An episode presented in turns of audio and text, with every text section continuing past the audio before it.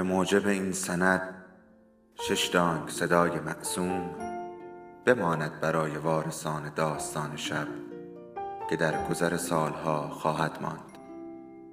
ارادتمند داستان شب.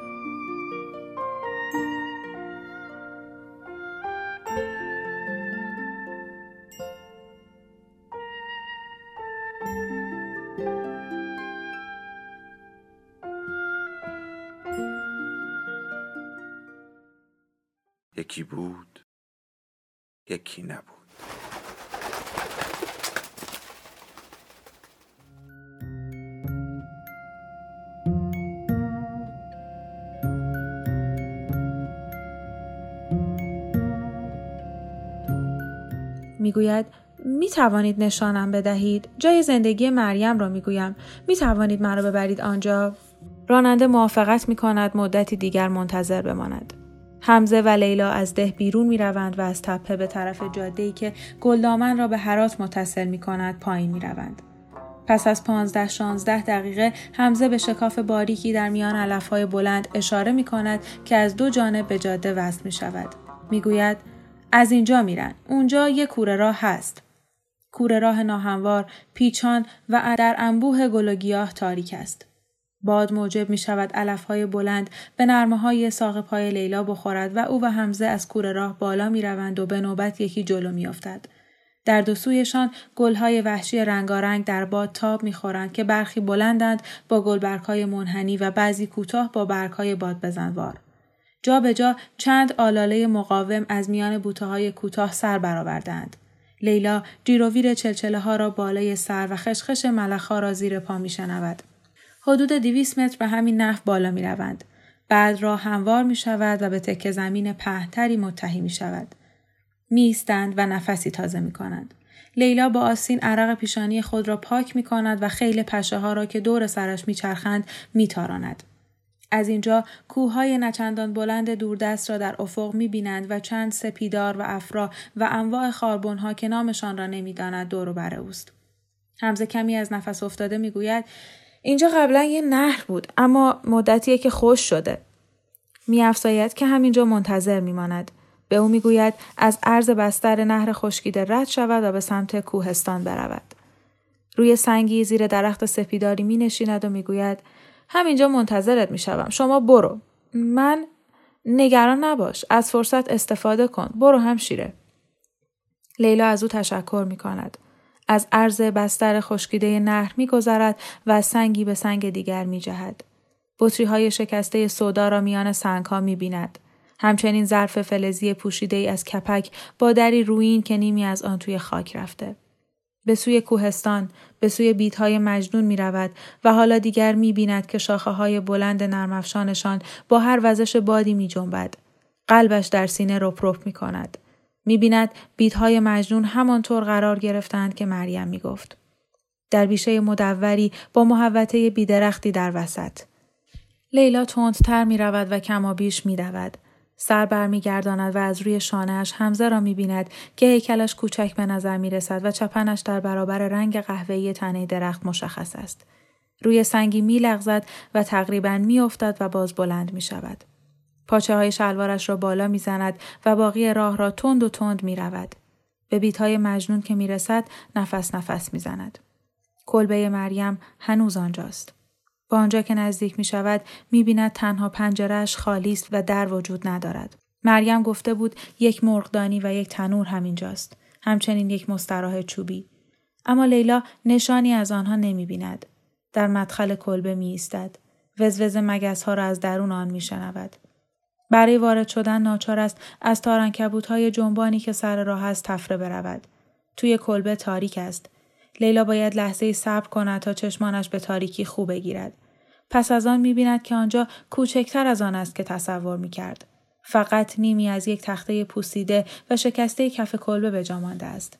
می تواند تصور کند که باقی را به منظور سوزاندن به جای هیزم استفاده کردند. حالا کف زمین پوشیده از برگهای خشکیده، بطری های شکسته، روکش کاغذی های جویده، قارچ وحشی، تحسیگارهای زرد کهنه است. اما بیشتر آنها علف هرز است. بعضی ها کم رشد و بعضی گستاخانه تا نیمه دیوار رسیده. لیلا با خود می‌گوید پانزده سال پانزده سال عمر کردن در اینجا پشت به دیوار می نشیند و به صدای باد لای بیتزار گوش می دهد. تا رنکبوت زیادتری روی سقف تنیده. یکی با رنگ اسپری روی دیواری چیزی نوشته اما بیشترش پاک شده و لیلا نمی‌تواند از آن سر درآورد. بعد می‌فهمد حروف آن روسی است. یک لانه متروک پرنده در کنجی از آنجاست و خفاشی از گوشه دیگر آنجا که دیوار با سقف کوتاه در تماس است وارون آویخته است. لیلا چشمهایش را میبندد و مدتی آنجا می نشیند. در پاکستان گاهی دشوار بود که جزئیات شهره مریم را به یاد آورد. گاهی پیش می آمد که مثل کلمه ای که نوک زبان آدم باشد و یادش نیاید صورت مریم از او می گریخت. اما حالا در اینجا مریم با تمام خصوصیات راحت و ساده پیش چشمش بود. درخشش نگاهش، چانه درازش، پوست سخت گردنش، لبخندش با آن لبهای بسته. اینجا لیلا می تواند با صورتش را در دامن مریم بگذارد. می تواند پس و پیش تاب خوردن مریم را هنگام خواندن آیه های قرآن احساس کند و روی زانوهایش لرزش صدای مریم را در تن او و در درون گوش خود حس کند. بعد ناگهان علف های هرز پس می کشند. انگار چیزی آنها را از ریشه در زیر زمین می کشد. هرچه پایین تر فرو می روند تا خاک کلبه آخرین برگهای خشکیده را می بلد. تارهای انکبوت به طرز معجز آسایی خود به خود باز می شود. آشیانه پرنده از هم باز می شود و ترکه های آن یک به یک سست می شود و یک یک از کلبه بیرون می رود. پاککنی نامرئی خط خرشنگ قورباغه روسی را از روی دیوار پاک می کند. تخته های کف کلبه بر می گردد.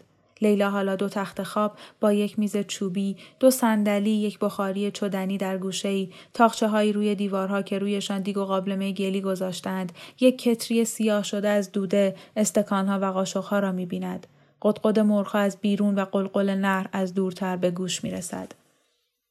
مریم جوان پشت میز نشسته است و در پرتو چراغ نفتی یک عروسک درست می کند. چیزی زمزمه می کند. صورتش نرم و جوان است. موهایش شسته و به عقب شانه شده است. همه دندانهایش سالم است. لیلا مریم را تماشا می کند که تارهای نخ را به کله عروسک می چسباند. ظرف چند سال این دختر کوچک زنی می‌شد که نیازهای کوچکی از زندگی می داشت. هرگز باری به دوش دیگران نمی‌شد. هرگز اجازه نمی‌داد دیگران بفهمند که او هم قصه ها، سرخوردگی ها و رویاهایی دارد که دیگران آن را مسخره می کنند. زنی که چون سنگی در بستر رودی می‌شد بیگله و شکایت تاب می آورد. شکوه و جلالش در پریشانی ها رنگ نمی باخت بلکه در حجوم تلاطم ها شکل می گرفت. لیلا پشت چشمهای این دختر جوان چیزی می بیند. چیزی ژرف در بن وجودش که نه رشید می تواند در همش بشکند و نه طالبان. چیزی به سختی و انعطاف ناپذیری سنگ خارا. چیزی که در نهایت مایه تباهی خود او و نجات لیلا می شود. دخترک سر بر می دارد.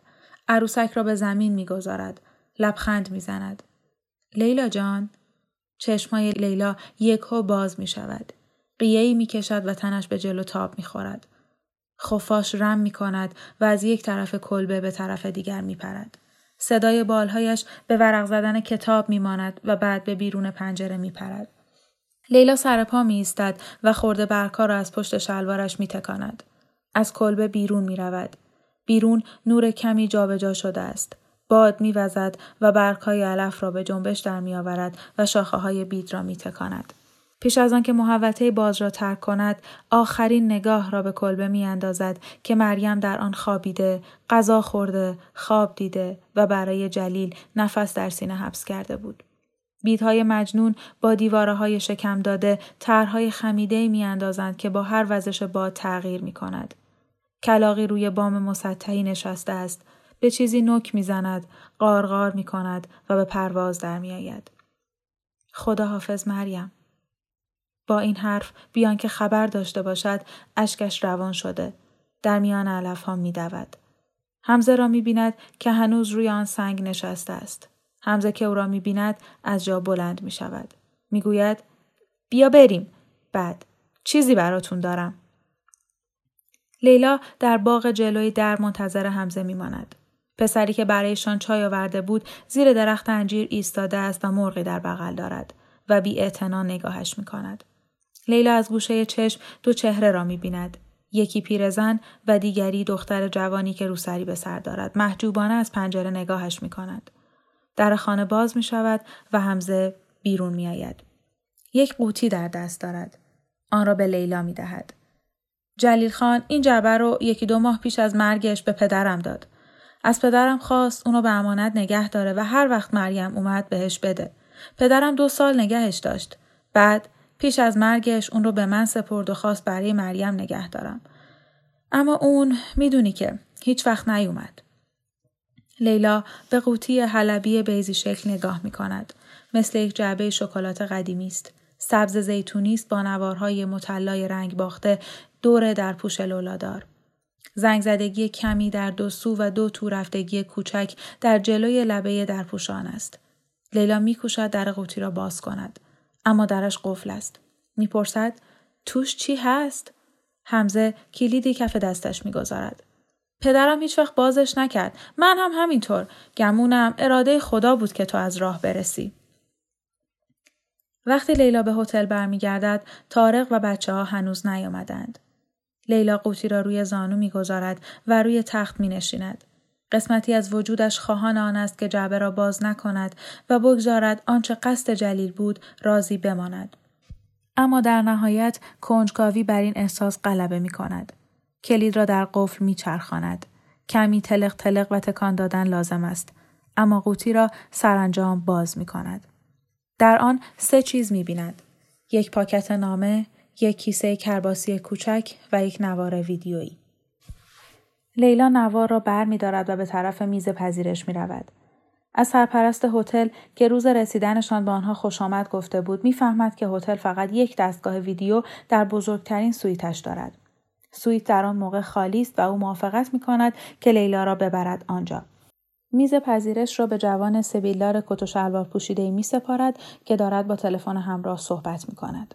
سرپرست مسن لیلا را به طبقه دوم می‌برد و به دری در انتهای راهرو دراز میرساند کلید را در قفل میاندازد و او را به درون می‌برد چشمان لیلا در گوشه آنجا به تلویزیون میافتد آنها از بابت سویت چیز دیگری نمی‌گیرند لیلا تلویزیون و بعد ویدیو را روشن می کند.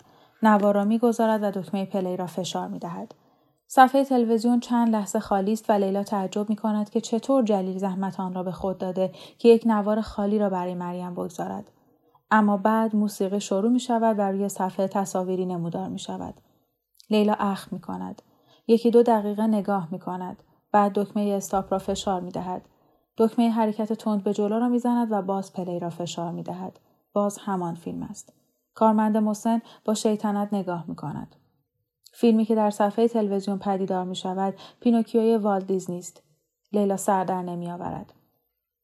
تارق و بچه ها بعد از ساعت شش به هتل برمیگردند. عزیزه به طرف لیلا می دود و گوشواره هایی را که تارق برایش خریده نشانش می دهد.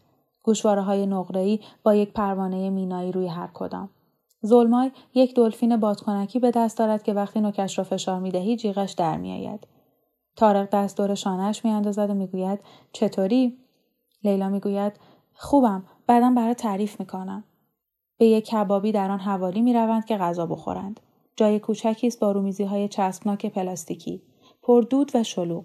اما کباب بره لطیف و آبدار و نان داغ است. بعد از آن کمی در خیابانها قدم می‌زنند.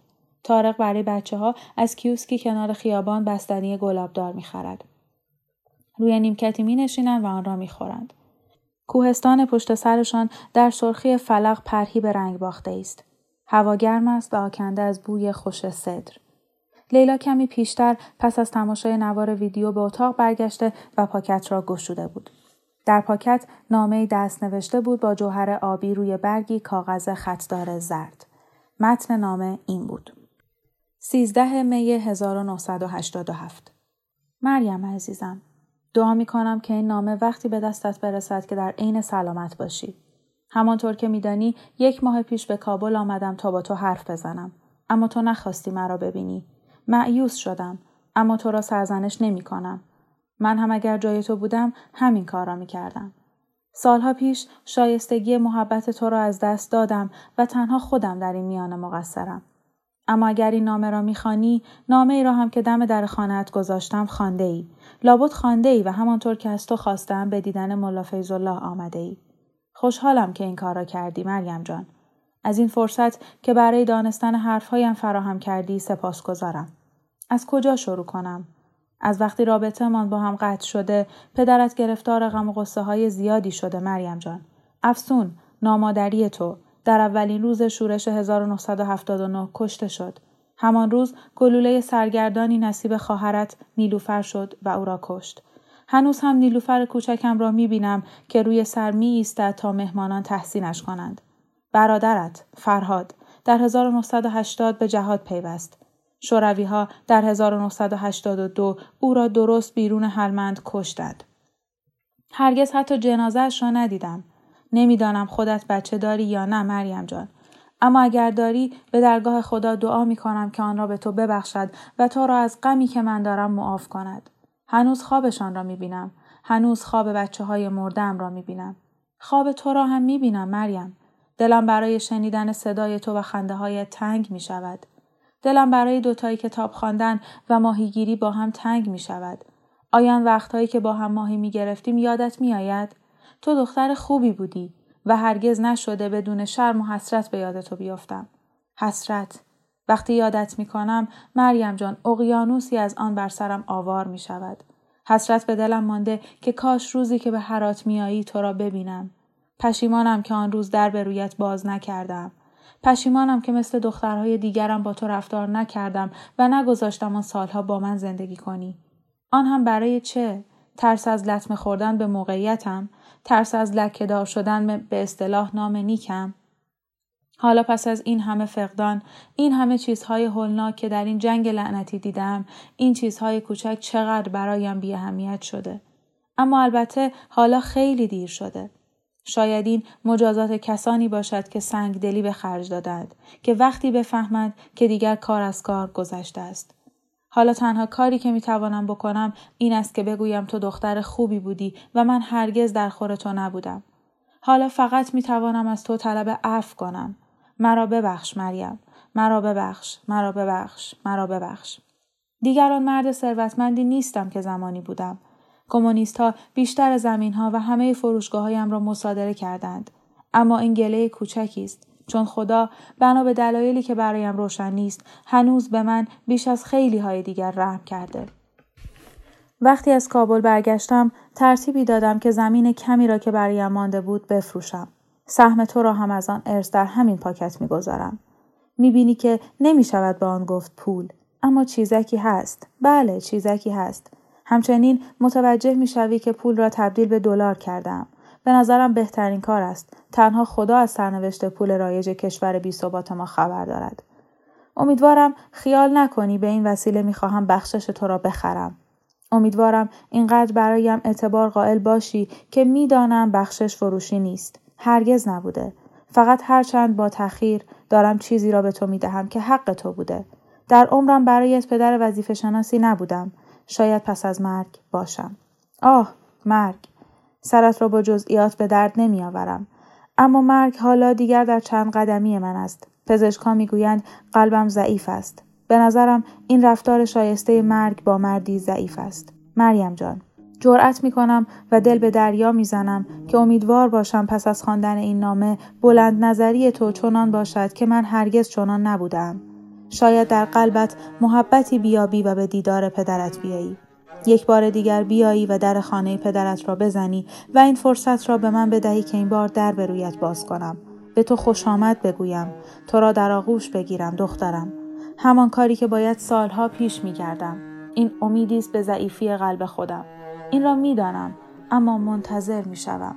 چشم و گوشم در اشتیاق در زدن توست. امیدم را از دست نمی دهم. خداوند زندگی دراز تو هم با عزت نصیبت کند دخترم. انشاءالله خدا به تو بچه های سالم و خوشگل عطا کند. خدا کند سعادت، آرامش و مقبولیتی را که من به تو ندادم ارزانیت شود. خوش باشی. تو را به خدای مهربان می سپارم. پدر ناشایست تو جلیل. آن شب پس از برگشتن به هتل و بازی و خوابیدن بچه ها لیلا داستان نامه را برای تارق تعریف می کند. پولی را که در کیسه کرباسی بود نشانش می دهد. وقتی می‌زند زیر گریه تارق صورتش را میبوسد و در آغوشش می‌کشد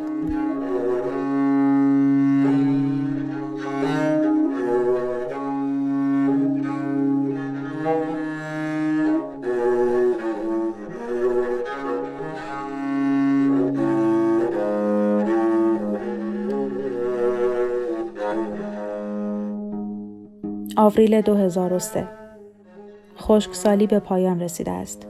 سرانجام زمستان گذشته برف تا زانو باریده بود و حالا هم هر روز باران میبارید. رود کابل بار دیگر جاری شده است. سیلاب های بهاری آن شهر تایتانیک را شسته و برده است. حالا خیابانها پر از گل و شل است. کفشها در آنها شپلق می کنند. اتومبیل ها گیر می افتند. خرها با بار سیب در گلولای سخت تقلا می کنند و سمهاشان از گدالهای آب باران گلولای را به همه جا می پاشند. اما کسی از گلولای شکایت نمی کند و برای شهر تایتانیک قصه نمی خورد. مردم می گوید لازم است کابل باز هم سبز و خورم شود. دیروز لیلا بچه هایش را تماشا می کرد که در حیات خلوتشان زیر آسمانی سربی در رگبار بازی می کنند و از چاله به چاله دیگر می پرند. از پنجره آشپزخانه خانه دو اتاقه کوچکی که در ده مزنگ اجاره کردند تماشایشان می‌کرد. درخت اناری در حیات هست و انبوهی از بوته های نسترن. تارق دیوارها را درست کرده و برای بچه ها یک سرسره، یک تاپ و یک محوطه محصور کوچک برای بز تازه ظلمای ساخته است. لیلا لغزش دانه های باران را بر جمجمه ظلمای تماشا کرد. خودش خواسته از سرش را مثل تارق که حالا مسئول خواندن دعای بابالو برای اوست از ته بتراشد. باران موهای بلند عزیزه را نیز به هم چسبانده است و آن را به صورت پیچک های خیسی درآورده که وقتی سر می جنباند آب را به ظلمای می پاشند. ظلمای تقریبا شش سال است. عزیزه ده سال دارد. هفته پیش تولدش را جشن گرفته و او را به سینما پارک بردند. که سرانجام تایتانیک در آن به هیچ مانعی برای مردم کابل روی اکران رفت. لیلا که نهار بچه ها را در یک پاکت می‌گذارد صدا می‌زند بیاین بچه ها داره دیرمون میشه. ساعت هشت صبح است. لیلا ساعت پنج از خواب بیدار شده است. مثل همیشه عزیزه بود که برای نماز صبح تکانش داد و بیدارش کرد. لیلا می‌داند نماز برای عزیزه وسیله است که به یاد مریم باشد. شیوهی برای یادآوری مریم تا زمان راه خود را نرفته و تا وقتی که مریم را از باغ خاطرش مثل علف هرزی از ریشه در نیاورده است. لیلا پس از نماز باز پر اخت خواب رفته و تا بیرون رفتن تارق از خانه خوابیده است. بفهمی نفهمی یادش میآید که او گونهش را بوسیده. تارق کاری پیش یک انجیو فرانسوی پیدا کرد که به امور بازماندگان نقص عضو شده بر اثر مین زمینی با پای مصنوعی می‌رسد. ظلمایی دنبال عزیزه به آشپزخانه میآید شما دوتا دفتراتون رو دارین مداد چی کتاب چی عزیزه کیف مدرسهاش را به دست می‌گیرد و می‌گوید اینجاست لیلا باز متوجه می شود که لکنت زبانش چقدر کمتر شده. پس را میافتیم. لیلا می‌گذارد بچه ها از در بیرون بروند. بعد در را قفل می کند. به بامداد سرد قدم می‌گذارند. امروز باران نمیبارد. آسمان آبی است و لیلا ابری در افق نمی بیند. ستایی دست در دست به طرف ایستگاه اتوبوس می روند. خیابانها همکنون شلوغ است. ریکشاها، تاکسیها، های سازمان ملل، اتوبوسها، های ایصاف مدام در رفت آمدند. صاحب مغازه های خوابالود کرکره های مغازه هایی را که شب پایین کشیده بودند حالا باز می کنند. فروشنده های بساتی پشت تلی از آدامس و بسته های سیگار نشستند. از همین حالا بیوه هایی که جای خود را در گوشه خیابان گرفتند از رهگذران تقاضای پول خورد می کنند. لیلا برگشتن به کابل را عجیب می بیند. شهر چهره عوض کرده است. حالا هر روز می بیند که مردم نهال های تازه می کارند. خانه های قدیمی را رنگ می زنند. برای خانه های تازه آجر می آورند. فاضلاب و چاه می کنند. لیلا در قاب های پنجره در جای خالی موشک های مجاهدین گلدان های گل می بیند. کابالی ها به اینها می‌گویند گل موشک. تازگی ها تارق لیلا را و بچه ها را به باغهای بابور برده است که نوسازی شده. پس از سالها برای اولین بار لیلا در کنج خیابانهای کابل صدای موسیقی میشنود. رباب و تبلا، دوتار، آکاردئون و تنبور و ترانه های قدیمی احمد ظاهر. لیلا آرزو می کند که کاش مامان و بابا زنده بودند و این تغییرات را می دیدند. اما مثل نامه جلیل توبه برای کابل خیلی دیر شده است. لیلا و بچه ها می خواهند از عرض خیابانی رد شوند که ناگهان یک لنکروز مشکی با شیشه های رنگ شده به سرعت رد می شود. در لحظه آخر ویراژ می دهد و از یک وجبی لیلا می گذرد. آب باران گلالود را به پیراهن بچه ها می پاشد. لیلا بچه ها را به طرف پیاده رو پس می کشد و دلش حری می ریزد. لندکروز به طرف پایین خیابان سرعت می گیرد. دوبار بوغ می زند و به تندی به سمت چپ می پیچد. لیلا همانجا می ایستد. می کوشد نفس تازه کند و انگشتهایش سخت دور مچ بچه ها گره خورده است. لیلا از دیدن این صحنه ها دق می کند. از اینکه جنگجویان به کابل برگشتند دق می کند. از اینکه قاتلان پدر و مادرش در خانه های اعیانی با باغهایی که دورش دیوار کشیدند به سر می‌برند. به عنوان وزیر چنان و معاون وزیر چنین برگزیده می شوند. با مسئولیت در اتومبیل های پرقدرت SUV ضد گلوله سوار می شوند و در محلاتی که خود ویران کرده اند دفیله می روند دق می کند. اما لیلا عزم کرده که در برابر رنجش ها تسلیم نشود. مریم این را از او میپذیرفت. با لبخندی هم بیگناه و هم عاقلانه می‌گفت معناش چیه فایدهش چیه لیلا جون به این ترتیب لیلا رضایت داد که پیش برود. به خاطر خودش به خاطر تارق به خاطر بچه هایش و به خاطر مریم که هنوز در خواب به دیدار لیلا می آید که دمی نیست که همراه لیلا نباشد. لیلا پیش رفته است چون در نهایت می‌داند چه کاری از او برمیآید. بیم و امید. زمان در خط باز جلو ایستاده است. زانوهایش خمیده است و توپ بسکتبال را به زمین میکوبد. به یک دست پسر بچه که گرمکنهای یونیفرم مانند پوشیدند و به صورت نیم دایره در حیات نشستند آموزش می دهد. زمان لیلا را می بیند. توپ را زیر بغل می زند و برایش دستکان می دهد. چیزی به پسر بچه ها می گوید و بعد آنها هم دستکان می دهند و داد می زنند سلام معلم صاحب. لیلا هم برایشان دستکان می دهد. حیات بازی یتیمخانه حالا یک رج نهال سیب دارد که کنار دیوار رو به شرق است. لیلا در نظر دارد همین که دیوار جنوبی را درست کنند کنار آن هم چند تا نهال بکارد. یک تاب جدید، بارفیکس جدید و علا کلنگ هم آنجاست. لیلا از میان در پردهدار تو می رود. بیرون و توی یتیمخانه را نقاشی کردند. تارق و زمان تمام نشتی های بام را درز گرفتند. دیوارها را مرمت کردند پنجره ها را نصب کردند کف اتاقهایی را که بچه ها در آن بازی می کنند و میخوابند فرش کردند زمستان گذشته لیلا برای اتاقهای خواب بچه ها چند تخت و بالش و پتوهای پشمی مناسب خریده است. بخاری های چدنی را برای زمستان دایر کردند. انیس یکی از روزنامه های کابل ماه پیش ماجرای بازسازی یتیمخانه را نوشته است. یک عکس دست جمعی هم گرفتند که لیلا، تارق، زمان و یکی از مستخدمها در آن پشت بچه ها ایستادند. لیلا که مقاله را دید یاد دوست دوران کودکیش گیتی و حسینه افتاد. و حرف حسینه که گفته بود به 20 سالگی که برسیم من و گیتی هر کدوم چهار پنج تا بچه دور برمون رو گرفتن. اما تو لیلا تو مایه افتخار ما دوتا کله پوک میشی. برای خودت کسی میشی. می‌دونم روزی روزنامه به دستم می‌رسه که عکس تو رو تو صفحه اول چاپ کردن. عکس توی صفحه اول چاپ نشده بود. اما با این حال موضوع طبق پیشگویی حسینه از آب درآمده بود. لیلا در راه رو میپیچد و همان راهی را در پیش می‌گیرد که دو سال پیش او و مریم عزیزه را به زمان تحویل داده بودند. لیلا هنوز یادش مانده است که چطور ناچار شده بود انگشتای عزیزه را از دور مچ مریم باز کند. یادش میآید که در این راه رو میدوید و به خودش فشار میآورد زوزه نکشد. مریم پشت سرش صدایش می‌کرد و عزیزه از حراس جیغ می‌کشید. حالا دیوارهای راهرو پوشیده از پستر دایناسورها، شخصیتهای کارتونی، بوده های بامیان و بعضی کارهای هنری بچه هاست. خیلی از نقاشی ها تانک را نشان می دهد که کلبه ها را ویران می کنند. مردهایی که کلاشینکوف آفتامات را سر دست گرفتند. چادرهای اردوگاه پناهندگان و صحنه های جهاد. لیلا در کنج دیگری میپیچد و می‌بیند بچه ها جلوی کلاس منتظرند. شالهای گردنشان، سرهایی از ته تراشیدهشان که عرقچینی رویش گذاشتند، هیکلهای کوچک نحیفشان و زیبایی ملالاورشان به او خوش آمد می‌گوید. بچه که لیلا را می‌بینند دوان دوان پیش میآیند. با تمام سرعت می دوند. دور لیلا جمع می شوند. با جار و جنجال و جیغ و داد به او خوش آمد می گویند.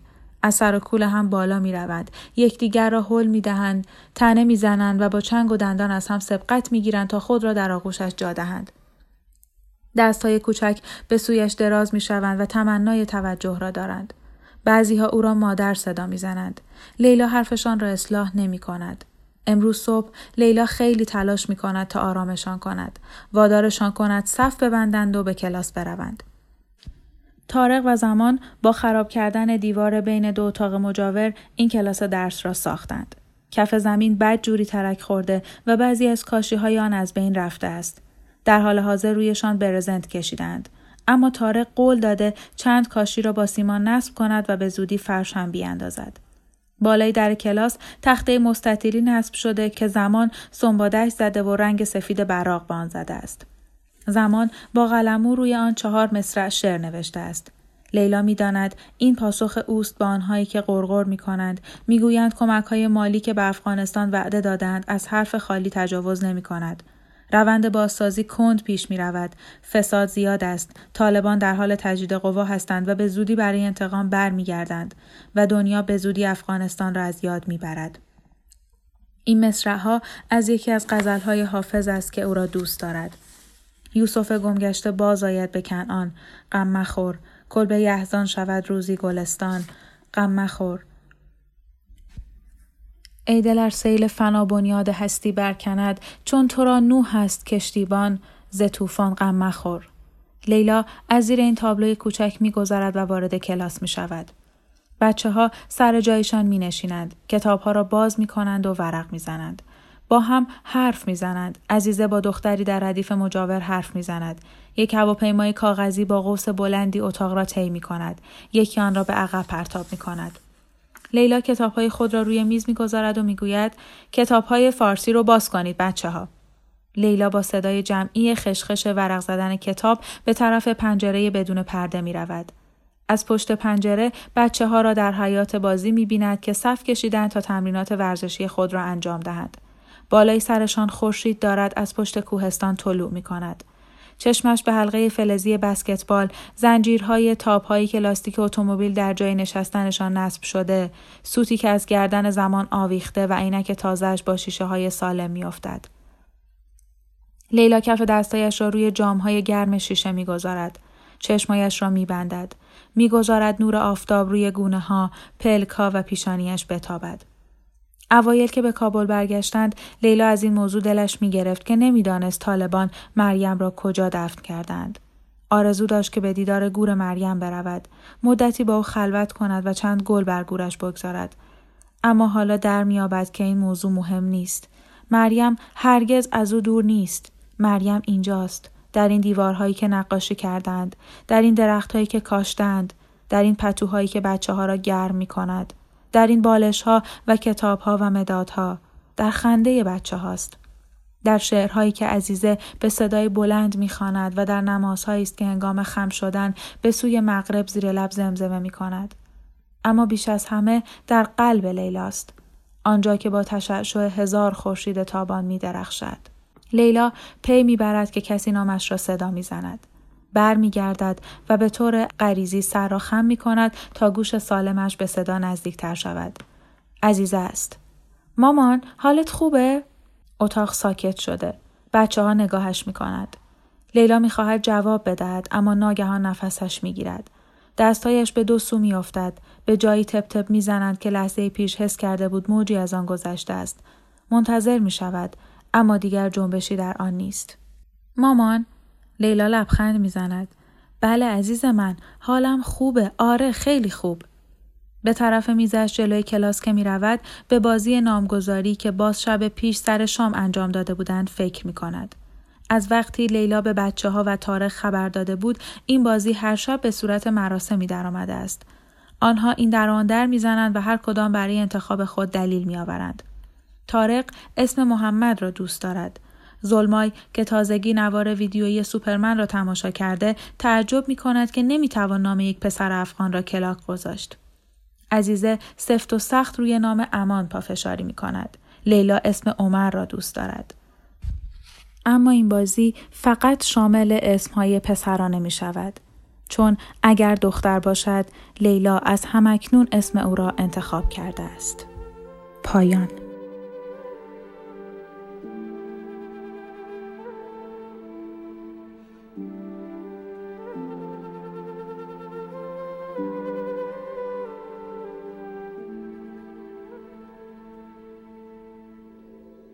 داستان شب بهانه است. برای با هم بودن دور هم نشستن شنیده شدن.